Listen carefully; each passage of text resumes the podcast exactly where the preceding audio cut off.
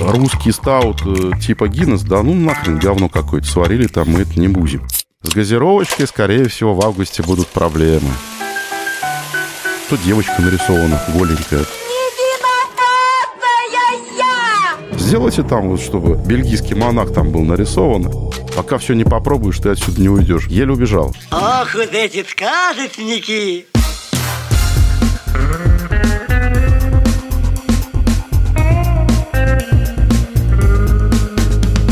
Два пива, пожалуйста. Всем привет, я Олег Короткий, журналист и домашний пивовар. Вы слушаете подкаст «Два пива, пожалуйста», подкаст о пиве, технологиях его производства и культуре его потребления. Если вам нет 18, то немедленно выключайте. Этот подкаст не для вас. Спонсор второго сезона – хорошая компания Zip Service. Она импортирует в Россию сырье для пивоварения и строит заводы европейского бренда ZipTech под ключ. Два пива, пожалуйста. А герой этого выпуска – Вячеслав Ветелев, основатель обнинской пивоварни «Лабиринт». Всем привет. Договаривались в Обнинске, но не вышло. Промахнулись примерно на 100 километров. Находимся в гостях у Миши Пихура в его имении в Жаворонках. За тем же самым столом, за которым мы тут два с половиной месяца назад с Мишей мерзли, сегодня довольно тепло, и я надеюсь, что мы неплохо проведем время. Слушай, когда мы недавно виделись и общались с тобой в Клину, мне как-то показалось из твоих слов, что ну чуть ли не Обнинск — это колыбель российской крафтовой революции. Пояснишь? А, я бы так, конечно, не сказал, но Обнинск сыграл определенную роль, сыграл, ну, наверное, так э, получилось, потому что я там живу. В 2012 году мы открыли в Обнинске небольшой паб. Называется «Веселый гоблин». Мое такое хобби пивное как-то обросло немножко бизнесом. Уже был знаком там со многими поставщиками, пробовал много разного, ну, в основном импортного на тот момент пива. Это была Англия, Германия, Бельгия. Э, мы старались у себя ставить на розлив какие-то интересные сорта. Такого не было. Пусть у нас, может быть, не самый крутой был выбор, но мы завозили, мы все время их меняли, мы завозили какие-то интересные вещи. В городе точно у нас такого не было. Более того, скажу, что вот 12-13 год к нам, ну, реально просто приезжали побухать хорошего пива из Москвы и даже из Питера. Компания собирается, едет там э, из Питера или летит там в Москву, едет в Обнинск, и там э, с ночевкой остается квасит. То есть у нас реально стояла очередь в паб. И люди ждали, пока освободится хотя бы пару мест, чтобы вот зайти и приобщиться вот к этой пивной культуре, выпить что-то интересного, чего не наливают там в других местах. Но я не знаю, какая должна быть мотивация у человека, чтобы не сделать это где-то поближе просто. А потому что не было ничего такого. Первым на волне вот этой, ну, как сейчас называется, да, у нас там крафтовая революция там и так далее. Это все пошло в Питере, но это Юра Катунин больше всего продвигал в свое время и варил интересные сорта. И, собственно, мои первые варки тоже были совместно с ним. Какая-то была коллаборация, контрактная, что ли, варка, да, совершенно такая внезапная. Это была березка. Это было тоже в 2012 году. Уже пап работал. Тогда, когда я поставил это пиво, там буквально получилось всего пару кегов для меня, ну, потому что там были проблемы с фильтрацией, еще ну, что-то там не так сделали, но пиво получилось офигенным. Оно разлетелось просто моментально. Люди приезжали, чтобы только попробовать. Ну, представляешь, вот как сейчас за эксклюзивами тянутся, за какими-нибудь кисляками, которые в единичном количестве там в Россию привозят. Так это было тогда. После этого стало очень много приезжать людей, которые хотели посмотреть на вот этот феномен, не феномен. Я тогда к этому не относился так вот. Э, льем пивко, льем пивко. Нам вкусно, людям вкусно, все хорошо. Приезжали люди там из разных городов. Посмотреть, как у нас сделано, чтобы открыть что-то такое же у себя в городе. Это был Питер, это Но была это о Москва. говорит, да. Это был Нижний Новгород, там Дениска Алексеев, там это были другие города. А мы как бы, ну, открыты, нам скрывать-то нечего. Мы там и делились и поставщиками, и как мы на трех квадратных метров кухоньки можем работать с закусками и так далее. Как я там систему собрал с охлаждением. То есть кеги стоят в холоде под барной стойкой. Все тогда вручную делалось. Сейчас это все вообще просто делается. Тогда ничего такого не было. То есть ни у кого никаких ни колтрумов не было, ничего. В лучшем случае ты в Москве мог выпить какой-нибудь Вайнштефанер, Пауланер или что-нибудь еще на баре, но такого широкого выбора. Английский API, у тебя там несколько вариантов. Немцы, там фасовки много. Ну, такого не было. Поэтому приезжали. Какое-то время вот был такой ажиотаж. Слушай, как поживает твой бизнес в это нелегкое время сейчас? Какие у тебя активы остались? Сколько ты варишь пива? Сколько ты проливаешь пива в своем пабе? Насчет э, паба сейчас заправляет жена моя, Антонина, там всеми делами. Я, поскольку не имею просто времени за всем этим следить, занимаюсь этим косвенно. Привожу туда по заказу то, что она хочет видеть в холодильниках и на кранах от нашей пивоварни, а иногда просто приезжаю выпить там бокальчик. Сейчас вообще ситуация, конечно, сложная. Обнинск, там мимо пролетаешь, Калуга. Вообще разные города совсем, разные люди живут. Обнинск... э, Я вообще туда приехал, то есть сам-то я питерский, остался служить в Калужской Калужской области. И когда из армии уволился, я уже какое-то время жил, снимал квартиру в Обнинске, поскольку, ну, мало Малорославец, там совсем грустно жить, там нечего делать и э, нечем заниматься. А служил там? Служил под Малорославцем, да. А в Обнинске, ну, интеллигенция, даже вот новые райончики, они мне чем-то напомнили питерские просвещения озерки. Глаз радовало. Похожие домики, даже у старый город, оказывается, я сейчас живу в старом городе, его строил питерский архитектор, то есть там сталинки с высокими потолками. Но подожди, ты немножко увильнул от, я увильнул. от темы, от вопроса, рентабельно ли это дело, потому что в 2018 году ты жаловался, что папа работает просто вот на грани безубыточности. Вот что сейчас? Ну,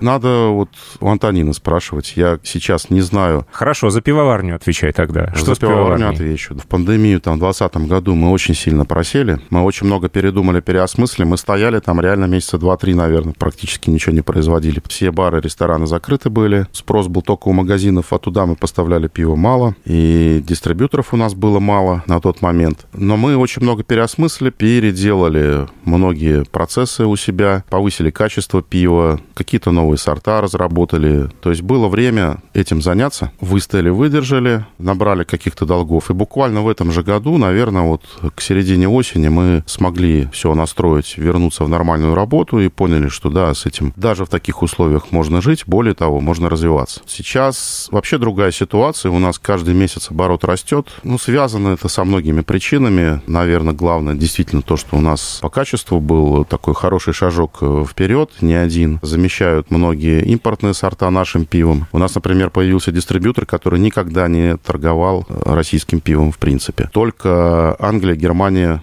Бельгия. И поскольку многие поставщики обрубили поставки сейчас, вот они к себе в портфель взяли нескольких пивоваров, ну, небольших крафтовых, и занимаются ими, и у них идет нам это нравится, поскольку у нас, ну, реально оборот у нас растет. Сейчас я не могу пожаловаться, что многих сортов просто не хватает. Вот там сварили что-то, через неделю закончилось. Только успеваем разливать. Не могу пожаловаться. Могу только единственное сказать, что это у всех общая проблема. Это до сих пор лихорадит по каким-то определенным сортам хмеля, больше по солоду, ну, в общем, по, по сырью. Очередная проблема, откуда не ждали из-за санкций. Я просто вот был в шоке, когда об этом узнал. О нехватке углекислоты в России. Опа. Оказывается, у нас 80% углекислоты – это побочный продукт производства удобрений, на которые наложили санкции. Процентов 10-15 – это побочный продукт на спиртзаводах. 5 спиртзаводов, 4 или 5 одновременно встали сейчас на ТО, они не работают. Соответственно, в некоторых городах уже есть сообщение, что, ребята, где взять углекислоту, нам нечем пиво давить, то есть в барах. 2000 за баллон уже там, а будет и больше, и, плюс еще и не хватает. То есть я вот уже купил дороже на этой неделе, на месяц хватит. Тех я сразу сразу много баллонов покупаю, потому что у нас, ну, пивоварня. Надо сгонять, заправиться. На месяцок нам хватит. Говорят, что вот июль-август будут очень тяжелые. А нам-то еще ладно. Мы пивовары что-нибудь придумаем. У нас, в конце концов, дрожжи углекислоту вырабатывают. Да, да, да, да, да. А вот с газировочкой, скорее всего, в августе будут проблемы. Я думаю, что заводы встанут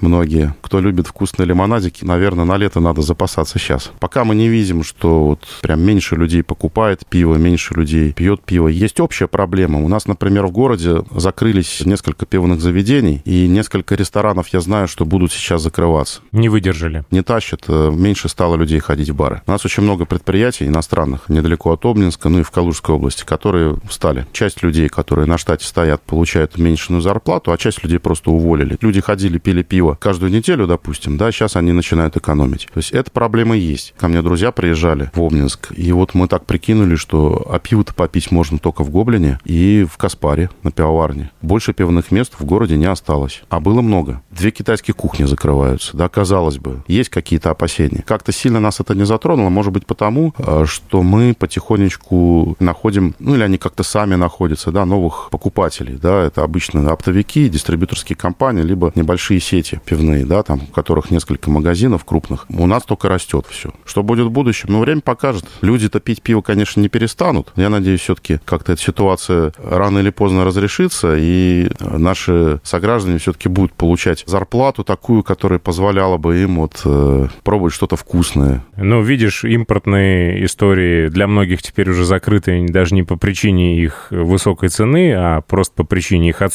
на полках в привычных местах, поэтому для пивоваров, наверное, это все-таки окно возможностей. И тут ты совершенно прав в том, что у вас есть телодвижения направлены на то, чтобы эту брешь прикрыть, и вы молодцы в этом смысле. А другой вопрос, все ли мы сможем повторить, и надо ли стремиться к тому, чтобы весь вот этот вот ассортимент заместить своей собственной продукцией. Вот этот курс на тотальное импортозащемление, как некоторые говорят, он нормальный или немножко нездоровый? Мы ничего особо не поменяли у себя. Мы не стремимся там как-то вот что-то заместить. Мы как варили э, определенную там линейку сортов, так и варим. И что-то новое делаем. Допустим, там мы сделали недавно вот газеху с вялеными помидорами.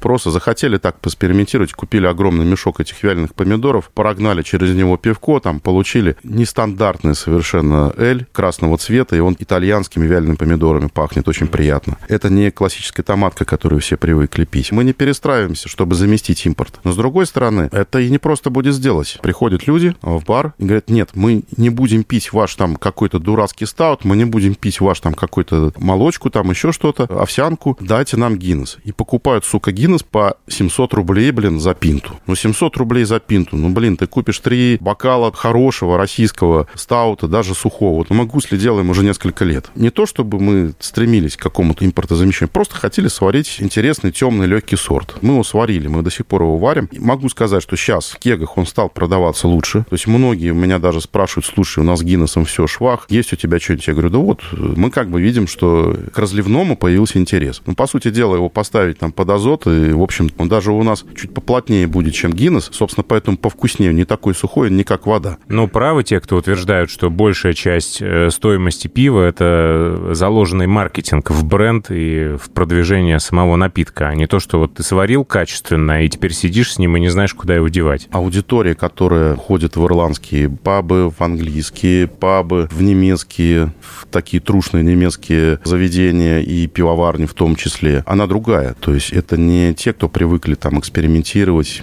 покупать какие-то интересные крафтовые вещи. Для них это все выглядит как ужас какой-то. То есть русский стаут э, типа Гиннес, да ну нахрен говно какое-то сварили, там мы это не будем. Их очень сложно переубедить. Будет по полторы тысячи, блин, Гиннес, они, сука, все равно раз в месяц будут ходить в это заведение в Ирландское, но они по полторы тысячи купят, потому что это настоящий Гиннес. а на. Да, да. Но я говорю с другой стороны, что сейчас интерес к таким вещам, он повышен. У нас есть питерский дистер один. Мы говорим, ну давайте мы вам что-нибудь там поставим, сварим даже, да, под вас. Говорят, слушай, ну вот у вас даже есть пробельгийские какие-то вещи, там, сорта, но в наших заведениях, куда мы вот в дорогие там с пивными картами, с винными картами поставляем там свой импорт, там его не хотят покупать. Почему? Потому что у вас там то девочка нарисована голенькая. Сделайте там, вот, чтобы бельгийский монах там был нарисован, ага. и внутри тоже было вкусненько. Тогда, может быть, может быть, оно тогда пойдет, но мы не знаем. Вот следующая встреча у меня будет с Иваном Ватиковым. Это пивоварня АК Ривер, и там как раз бренд Де Койпер, если я правильно произношу, может быть, неправильно, Иван меня поправит, когда мы с ним встретимся. Как раз-таки кисляки, которые стилизованы под какую-то бельгийскую историю. Узнаем, в конце концов, работает этот метод или нет. Слушай, еще одна тема не очень приятная, но мы с ними, с неприятными темами, я надеюсь, на этом закончим. Твоя цитата. «Какие бы ягоисы ни вводили, мы все равно не перестанем варить пиво». Что еще государство сделало с тех пор, чтобы твоя уверенность пошатнулась в этом? Вдогонку. РАР — это по-прежнему зло? Потому что многие пивовары ушли в тень. Какое твое решение в этой связи? Итальянская забастовка или саботаж, или игнор, или ты все делаешь, как скажут? Ну, у меня не изменилась, на самом деле, позиция это, конечно, зло, но у нас очень много в России так происходит, что, в принципе, весь практически малый бизнес работает не благодаря, а вопреки. Каждые буквально полгода появляются какие-то новые требования, новые какие-то законы. Ну, я понимаю, почему это все делается. Контролировать всех и вся, это понятно. Денежку собирать. Денежку собирать, опять же. Ну, мы на самом деле там НДС, акциз платим. Это достаточно существенные для нашего производства суммы. Раньше это было, да, когда наличка туда, наличка сюда, пиво сварил, там забрал, продал. Не было никакого эгоиз, и нафиг никому это не, не нужно было, да, там нал гулял. Сейчас очень много изменилось за это время. Мы сейчас должны даже в барах через онлайн-кассы все продавать, все это учитывать. Я знаю, что в разных регионах все по-разному. То есть, ну, я понимаю, что если где-нибудь условном там Курске или Краснодаре я вижу пиво за 40 рублей за литр в разливайке, я знаю, из чего состоит цена пива, я понимаю, что это все без Пиво с отрицательной акцизное. себестоимостью, сенсация. Да. Единственное, что исключение, это Калининград. Видел видел отпускную оптовую цену на пиво 48 рублей, честную, с ягоисом. Ой. но у них нет НДС. Там могут быть такие вот аномалии небольшие. Но здесь, сейчас, у нас нет клиентов, которым мы даже теоретически сможем продать там что-то без проводки, без ЕГАИС. Никто Ну, это значит, машина государственная Она своего работает. добилась? Она работает. Кто-то, наверное, где-то рискует, но это в низшем ценовом сегменте. У нас дорогое пиво, никто не будет рисковать на этом рынке, покупать у нас что-то без документов. Да и мы сами не хотим этим заниматься, потому что периодически что-то такое пролетает, приходит. Знаешь, вот был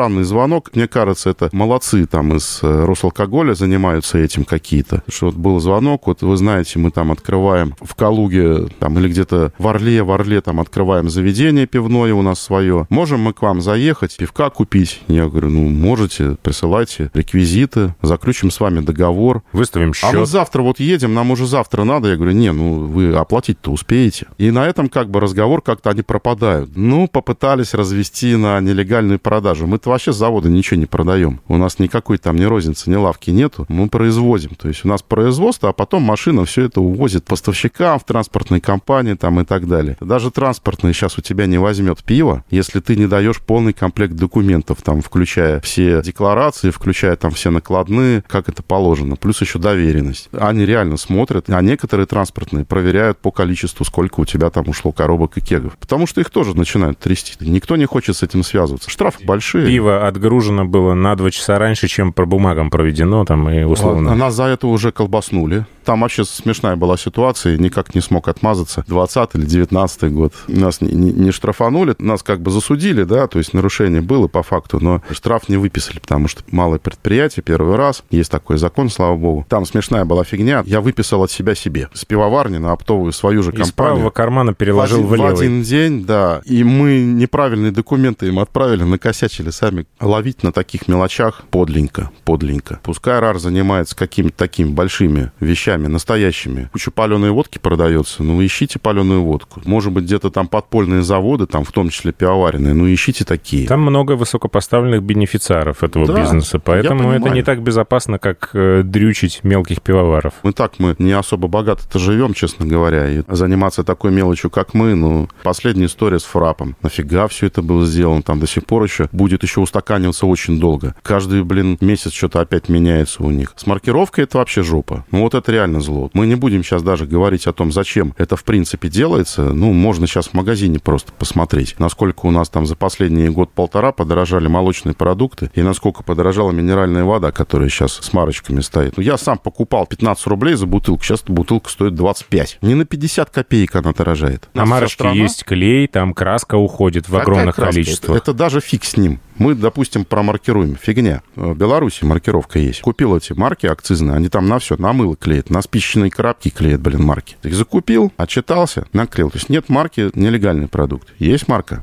легальный продукт. Но у них нет сквозного учета по марочным. То есть вы представляете, мы, допустим, дистрибьютору отправили там 200 коробок разного пива. 10 одного, 10 второго, там 23, 34 там и так далее. Каждую банку мы промаркировали, это еще полбеды, мы там со сканером ставим человека, который это все делает там. Потому что у нас маленькое производство, у нас не автоматическая линия. С автоматическими тоже там проблем, потому что денег дофигища стоит. Даже больше, наверное, за софт стоит, чем за само оборудование. Дальше все это отправляется дистрибьютору. Он должен все это сам отсканировать на складе, принять, и потом каждую банку для каждого бара, вот, допустим, он отправляет там несколько коробок, еще раз отсканировать, принять. В баре тоже должны отсканировать это, принять, и потом отсканировать, продать. Сука, у нас страна каких-то будет сканерщиков, что ли? Я понимаю, что мы у Китая там сейчас скупим все эти сканеры на 5 лет вперед, когда все это начнется для всех продуктов. Я понимаю, там шубы, духи, фиг с ним, их не так много покупают, но такие массовые продукты, как минеральная вода и пиво, Слушай, ну это главная вообще головная боль сейчас, ближайшая у пивоваров, или есть еще что-то более э, явное? К ЕГАИСу все привыкли, все уже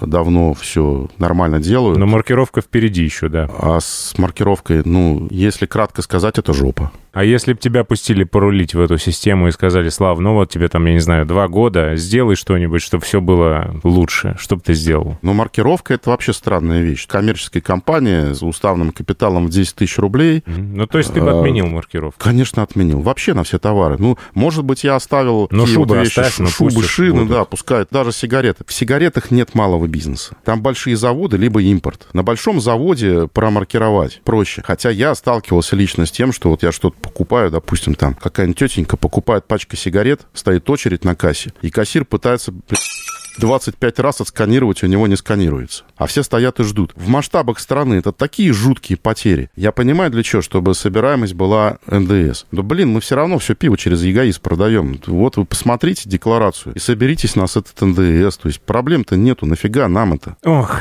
Вот я могу пример привести. Я просто читал про это, да, и был, кстати, в этом году, ну, на экскурсию ездил, очень отлично мы погуляли, местного пивка попили, кстати, в Армении. Там маркировку на обувь ввели в свое время. Потом отменили. Сейчас, по-моему, нет у них маркировки на обувь. Просто через полгода стали на рынке продавать эти марки. И сейчас вот если зайти, сейчас одежду у нас маркируют. Заходишь в магазин, побледневшие уже, пожухлые коды вот эти переклеиваются пятый раз там. Нафига вы это делаете? слушай, так у нас страна филателистов, так я понимаю. Никто из покупателей никогда ни на каком молоке ничего не сканирует. И на пиве не будет сканировать. Нафиг ему надо, что у них задача, да, как они заявляют, чтобы не было паленой продукции. Это не так делать. Чтобы паленой продукции не было, сделайте, как давно вот предлагают для малых пивоварен патент. Вот ты заплатил там э, перерасчете на свою мощность там определенную сумму. Хочешь, можешь как все работать. А расчет мощности это, кстати, отдельный головняк для Отдельный малых головняк, пивоварен, да, да. Там постоянно что-то меняется. Сейчас вот вроде как в лучшую сторону поменялось. То сейчас э, они все-таки стали принимать и такие заводы, у которых дольше пиво делается по технологическим инструкциям. То есть принудительно не заставляют варить там одно «Жигулевское» за две недели, там, условно говоря, как это было, ЦКТ. Там головняк в другом. Головняк в том, что они сейчас хотят создать вот этот реестр пивоваренных предприятий, а под него запустить кучу репрессивных законов. То есть, по сути, они делают такую пивную лицензию. Так же, как у крепкого алкоголя. Ну, в общем, они давно хотят уже лицензировать пиво. Очень давно. Никому из пивоваров это очень сильно не может нравиться, потому что тебе там после простейших нарушений, допустим, вот как у нас там сам себе продал неправильно пиво, но, правда, заплатил все равно все налоги там и так далее. Нарушение копеечное. А да, тебе за два таких нарушения могут приостановить работу всего завода. А это тебе не водочный завод. Э, Спирт у тебя в цистернах хранится, да хоть 10 лет он там хранится, ему ничего не будет. Это пиво. Оно у тебя прокиснет, и ты через полгода уже потеряешь несколько миллионов, пока ты штрафы эти платишь. И ты просто обанкротишься. Они это не понимают, им это не нужно. Полотрасль обанкротится, да и хрен с ними. А вдруг не обанкротится? Давай еще посмотрим. назад отмотаем пленку. Ты же окончил военно-космическую академию имени Можайского в Петербурге. Да. Работал журналистом, занимался техническим маркетингом. Просто вот от одной поездки ты решил? Или что-то еще повлияло на тебя? И ты там искал какое-то, я не знаю, применение своим творческим силам и рассматривал несколько вариантов. У каких других отраслей пивоварение выиграло в таком случае в твоей голове? Других мыслей особо не было. После той поездки мы написали статью на одном из айтишных ресурсов, Tom's Hardware Guide. Там был целый фурор. Там же сисадмины все сидят, читают вот эти про процессоры, а тут хуй и 20 или 25 страниц огромных с фотографиями про пивные заводы, про пиво в Чехии вообще. Стакан сейчас И с Яскевичу разбили. И чуваки в форуме пишут, сволочи, вы что сделали? Я работать не могу. Почему вы еще в четверг это выпустили, а сегодня еще не пятница? Блин, вы что, я завтра на работу не смогу прийти, я пойду пиво пить. То есть там был такой фурор, было очень много откликов, просмотров. И мы решили продолжить. Мы покатались по России, съездили на Украину, посмотрели там пивоварни, съездили в Бельгию, съездили в Германию, стали погружаться. А ты по инструкции это делал? Ты читал книжки какие-то? Или ты просто методом пивоваром. научного тыка, и тебе там объясняли, что, типа, Слав, берешь Да. вот это, насыпаешь туда... я, я сам не понимаю, что такое затор. Потом, когда тебе уже там третий пивовар, третий раз одно и то же рассказывает, ты же Ага. начинаешь куривать, потом что-то почитал в интернете еще, да. Не просто там приехал, там нажрался пиво. Ну, обычно так бывало. Но бывало так, что ты приезжаешь, там варка, пиво идет, и ты лазаешь там вокруг, смотришь, как это все делается, какая-то работа, да. Ну, как... то есть про тебя, как пивовара, можно сказать, что ты просто наблатыкался. На Блатыкласе, да, так и есть. Нет, ну я дома варил пиво, потом интерес дошел до домашних варок, и первое пиво, оно было сварено из концентрата, но я уже понимал, что к чему, и я уже первое концентратное пиво добавил карамельных темных солодов в мешочке, добавлял хмель туда, то есть оно получилось намного интереснее, чем было бы просто Ты глянь-ка. из банки, да. Знакомых много, все знают, что я пишу про пиво. Я тогда работал в айтишной компании. Плюс еще писал статейки пивные, путешествовал, была возможность. Про меня уже знали как минимум в Обнинске. То есть еще не было бара, но мы уже там какие-то дегустации проводили, что-то привозили с разных пивоварен. Маленькая блогерская слава. Большим читаемым блогером никогда не был, но какая-то узнаваемость была, по крайней мере, в городе. И потом у меня вышли там одни, другие люди. Вот смотри, у нас вот мы пивоварню сделали, поможешь нам? Я говорю, а что помочь? Да, блин, вот нам дали там один рецепт, а нам надо что-то еще. Поковырялся в интернете, посмотрел клоны какие-то, да, каких-то пивов. Сам знаешь, какой солод на вкус. И пошло-поехало. Сам что-то, да, хмелечку давай побольше насыпем. Давай вот этот еще возьмем, добавим. Добавим. Заварили, фигакс у них пошло. Ну, а что, они мне там пиво налили, я доволен, они довольны, да. А потом вот э, стало таких несколько знакомых, я говорю, уже паб появился, ну, блин, ну, надо что-нибудь сварить для своего собственного паба, то, что мне хочется, интересное. Так там в том числе появился там и казачий лед, и Shadow Porter, который мы до сих пор эти сорта производим, они еще в 2012 году были сварены. Допельбок захотелось сварить, вот мы до сих пор, по сути дела, по тому же самому рецепту его и делаем, и варим. Он сейчас у нас есть, кстати говоря. Сейчас, конечно, я намного больше во всем этом разбираюсь. Слушай, ну раз ты такой уже спец, и, в общем-то, коллеги это признают, вот вопрос от слушательницы, которая решила скрыться за инициалами, а М. Какая пауза при затирании способствует лучшему образованию свободного аминного азота? Какие минусы есть у этой паузы? За свободный аминный азот, это я слушателям поясню, важен для нормального роста дрожжей, а следовательно для ферментации. Ну, а, слушай, не могу тебе... Сейчас получу в бубен, Да, я да, чувствую, я- за этот вопрос. Как ты выразился? Наблатыкался. Наблатыкался, да. У меня есть э, партнер, технолог Женя Рощин. Ага. Его сейчас рядом со мной нет, но оба на этот вопрос совершенно четко ответил. И он в основном занимается варками, я в основном занимаюсь продажами. Тем не менее, я могу составить рецепт пива, исходя из э, понимания, какой вкус или аромат даст тот или иной хмель, тот или иной солод, и могу расставить паузу с той точки зрения, что я хотел бы получить, допустим, э, более плотное пиво после брожения, да, или хорошо выброженное пиво, да, добавить, может быть, ферментов, если я хочу получить вообще там сухо выброженное пиво. В этом я разбираюсь. Сколько дрожжей задать, каких, какой у меня получится аромат там, да, какие дрожжи использовать для трипеля, какие дрожжи использовать для пшенички. Ну, в общем, в голове учебники ты не носишь. Я учебники не ношу. Если вы хотите такие серьезные вещи дать, вам надо с Женей пообщаться, потому что Женя расскажет по технологии Все. в сто раз больше, чем я. Заметано. Но я надеюсь, я до Обнинска доеду в следующий раз, Да. когда я это соберусь сделать. Слушай, ну еще один вопрос от слушателя. Канадец. Добрый вечер, Вячеслав. Э, Я недавно начал интересоваться пивом и вот осмелился задать вам вопрос. Если вдруг вы бы оказались на необитаемом острове и у вас был бы только один выбор, что бы вы взяли с собой? Березовый трипель или же мороженое из портера? Спасибо.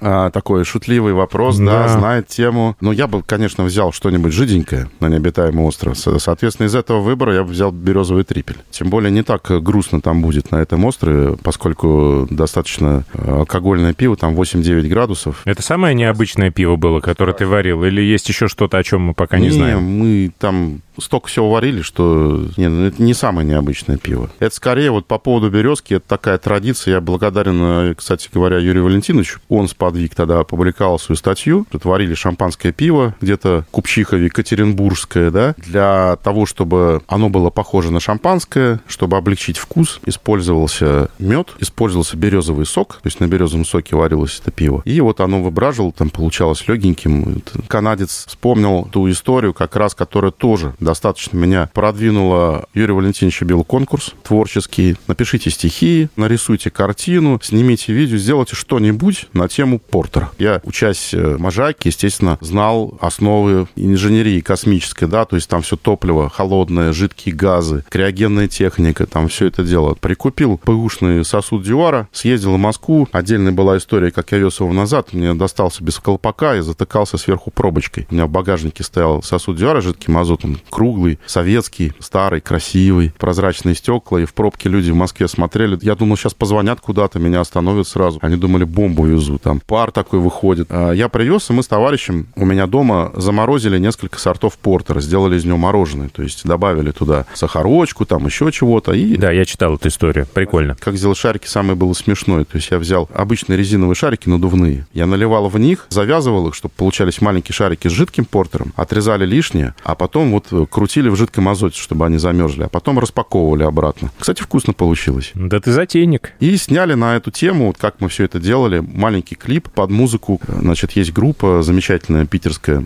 два самолета. Вот у них есть песня «Небесное пиво». стаканчик небесного пива. Нашу рубрику Music Pairing, как от Да, Вячеслава на- Ветерева. народ там в форуме, типа, ну все, пипец, это, короче, первое место конкурса. Я говорю, да ладно, забейте. Там было три места. Второй там что-то было экскурсия на... Нюрнберг, Петербург и... Первое Нюрнберг, второе Питер, а третий какой-то запас там пива был. Вот ты занял второе место же? Первое. Первое. Да, а я- а я второе не занял поверил Жень даже. Толстов. Да, Женька, да, да. Я не поверил даже сначала. Ну, потом Юра позвонил, говорит, «Э, спешу вас поздравить, господин. Узнаю Есть- формулировку. Есть ли у вас, есть ли у вас виза? А ты много раз был вообще в Нюрнберге на Браубивиале? Один раз вот только тогда. Единственный. Да. И больше ни К сожалению, да. Ой. Он было очень круто. Там вообще мы, мы Это просто с Юрой там планета. идем и встречаем Чарли Папазяна. Понимаешь ты? И там столько известных людей, и столько пивоваров был. Я еле ушел оттуда. Я еще заикнулся, что я там статьи про пиво пишу. Они такие, так, не, нифига, все, давай. Пока все не попробуешь, ты отсюда не уйдешь. Еле убежал.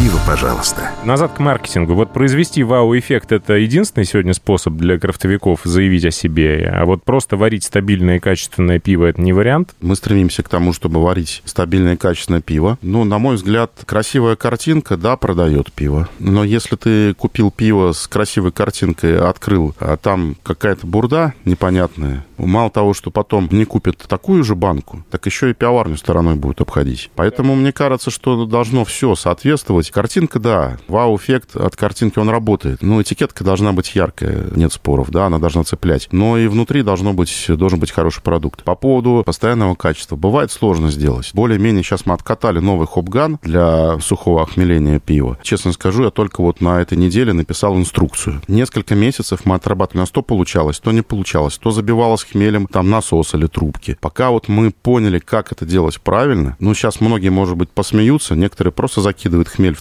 ЦКТ. Ну, реально, у нас как бы своя методика, и мы ее оттачивали. Каждый раз мы это делаем на живом продукте. И каждый раз у нас, конечно, варьировался и ароматика, и, возможно, вкус пива. Но мы стремимся к тому, чтобы качество было постоянным. Бывает, что-то приходится с текущими ситуациями менять, потому что мы, вот, например, всегда варили на импорте некоторые сорта. То есть у нас там Мюних был импортный, это Мюних мы сейчас суфле закупаем. Поменялся вкус пива? Наверное, немножко поменялся вкус пива. В принципе, я не считаю, что для крафтовых небольших пивоварен это прям большая серьезная проблема. То есть какие-то небольшие девиации от варки к варке, они вполне допустимы, они могут быть. Крафт ручная работа, да, на то и ручная работа. На больших заводах э, и на средних заводах, там, конечно, уже за этим надо более пристально следить. С другой стороны, если у тебя меняется э, вкус или аромат таким образом, что ты от партии к партии это особо не замечаешь, а у тебя остается общий профиль, у тебя остается общее впечатление о пиве одинаковое, я думаю, что это не так и страшно. Потому что, чтобы ты понял, допустим, замену солода, там, Мюниха, Дежеманса бельгийского на суфле, тебе как минимум нужно взять два разных вот этих сваренных пива и вдумчиво, вслепую желательно, их отдегустировать и понять, что же там поменялось, и поменялось ли там что-то вообще. Зачастую это, ну, обычный человек не заметит просто от этого перехода. А как далеко зашли твои эксперименты с фландрийцами? Это тоже было вот э, такой побочный продукт пандемии. Делать было нечего там, условно говоря. У нас были бочки. Бочки были из-под стаутов в основном. Ну, из-под вискаря, в которых уже выдержан был стаут имперский. Бочечки жалко выбрасывать. Надо чем-то заполнить. Взяли, залили пивком. Специально не варили туда пиво. Мы залили то, что нам было не нужно. То, что мы там... Возврат каких-то кегов там был. Просто просрочилось тупо. Залили туда, несколько разных вариантов. В один из вариантов вот э, типа а-ля ламбик, сейчас все будут ругаться, ламбик только в Бельгии, да, только в Бельгии, но вот надо было холодильник освободить, у меня там были пюрешки, соки, яблоко, груша, черешня, вишня, арбуз, Все, э, дело пошло. э, персик, абрикос, э, земляника, красная смородина, черная смородина, там, ананасовое пюре. Пробники присылают разные компании. Я там, его за- сварил из того, что было. да, все туда нафиг засыпал. Блин, вкусно получилось. Мне самому понравился. И мы вот сделали такой маленький подбренд Клаату из известного фильма, как раз постапокалиптического. А все эти настроения как раз у меня были навеяны в 2020 году, когда я ездил на работу, на пивоварню. Каждый день по пустым улицам, пустым дорогам, через блокпост в Московской области, где у тебя проверяют э, справку, которую я сам себе выписал как генеральный директор, что я могу работать на пивоварне. Пропустите меня, пожалуйста, да. В масочках все там. Ну, Это это- бред-то, господи. это ужасно было. На самом деле выходишь на улицу, никого нет, а если кто-то есть, он у тебя шарахается шарахается на 10 метров, убегает. Что-то надо делать. Мы что-то делали. Вот э, что-то в бочках до этого было, что-то заложили в этом, что-то начали разливать там в 2020 году. Было время. На все это дело надо время много. На все эти бочковые истории, не только на хранение, но и на то, чтобы это все подготовить, залить, выкачать, карбонизировать, разлить. Как говорится, спасибо пандемии за наше выдержанное пиво. Да. Я вообще, честно говоря, вот к бельгийскому пиву отношусь очень уважительно. Я вообще считаю, что больше всего, наверное, для пива э, в мире дала, наверное, Бельгия. Да, я там побывал где-то на 40 пивоварнях, может, побольше даже, не считался точно. Был там несколько раз. Это всегда восторг. Дикие сорта, когда у тебя есть какое-то непонятного там заразившегося от воздуха прокисшего сусла, да, в итоге через э, год, там, два-три получается шедевр. Это, ну, фантастика просто, конечно. А самое страшное, что повторить-то ты его уже не сможешь. Не сможешь. Не задача повторить. И не, не повторю. Владимир Карпенко прислал тебе вопрос. Вячеслав, когда повторите 12? Э, не сможем повторить. У нас было две варки. Первый 12, второй 12. Может быть, когда-нибудь сделаем третий, но он не будет таким, как предыдущий, это точно. Потому что первый, который получился самым офигенным, с таким бельгийским флером, он заразился как раз, похоже, от виноградного сока, который мы туда добавили. И приобрел такую вот очень хорошую бельгийскость, которая нам понравилась, ну и нашим адептам, да, кто пьет наше пиво. Отзывы из тапка. Напомню, речь идет о пивоварне «Лабиринт». Довольно руипно.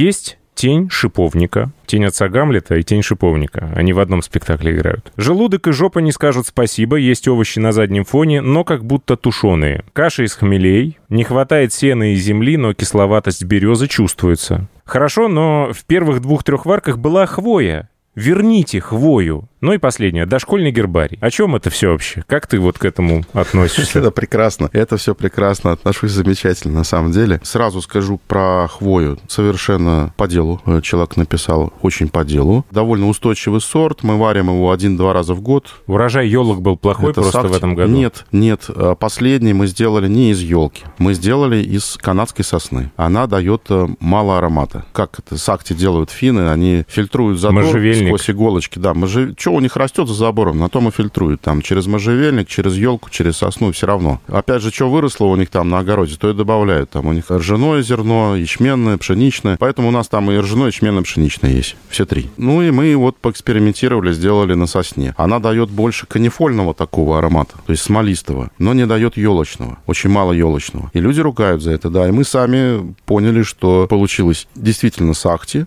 но елочки мало, да, мы сами это знаем, так что здесь совершенно по делу все. И следующую варку я обещаю, что будет все как прежде, будет все ароматненько, хвоисто, Ну а еще про Охва- охвоение будет Ох- отличным. Охвоительное пиво, э, вот то, которое было в пенопаке от Савицкого, это же да. С его... елкой. а? С- Это было с елкой. Это было с елкой. Но вот оно было немножко, мне казалось, недоброженным. То есть оно сладковатое было. Потому что было все очень быстро. Как всегда, бляха-муха, нам в пенопак надо через там Ага, месяц уже там Понятно. То отгружать. есть сами Я виноваты. перед Новым годом, по-моему, как раз буквально в самые последние дни сам все это дело загрузил в свою машину и повез вот предновогодние праздники. Чуть ли не ночью привез им там после 10 вечера, разгружал тысячи банок, которые там требовались для того, чтобы собрать вот эти наборы. Там очень-очень все было по времени ограничено. Еще и грузчиком работаешь. Да я всем работаю. Я и продаю, и генералю, и людьми управляю, и грузчиком работаю. Блин, маленькое производство. Так, желудок и жопа не скажут спасибо, есть овощи на заднем фоне. Блин, я почему-то представил это все у себя в мозгу, и это страшно. Это точно твое пиво. Это ужасно, блядь.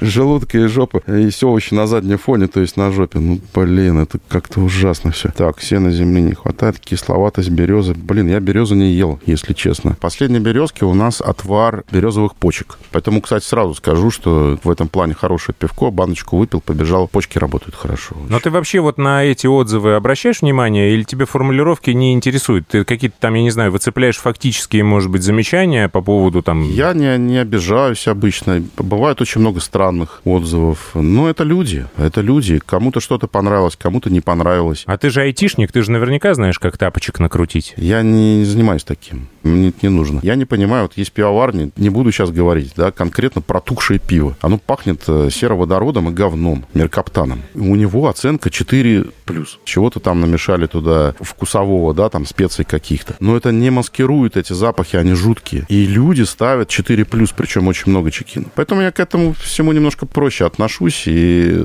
пивоварня, допустим, вылезла там в топчик, что-то накрутила. Ну и пиво неплохое, может быть, делает, там, может, даже интересное. И вот как она стартанула, так и по инерции потом. Вот ты открываешь, у тебя полбанки в потолок стрельнуло, там человек ставит пятерку, говорит... Ну, вторая половина была же Пиво вкусная. ебал... Да, мне там кухня ремонт делать, но вообще пивко-то вкусное, да, то есть пятерочку ставят.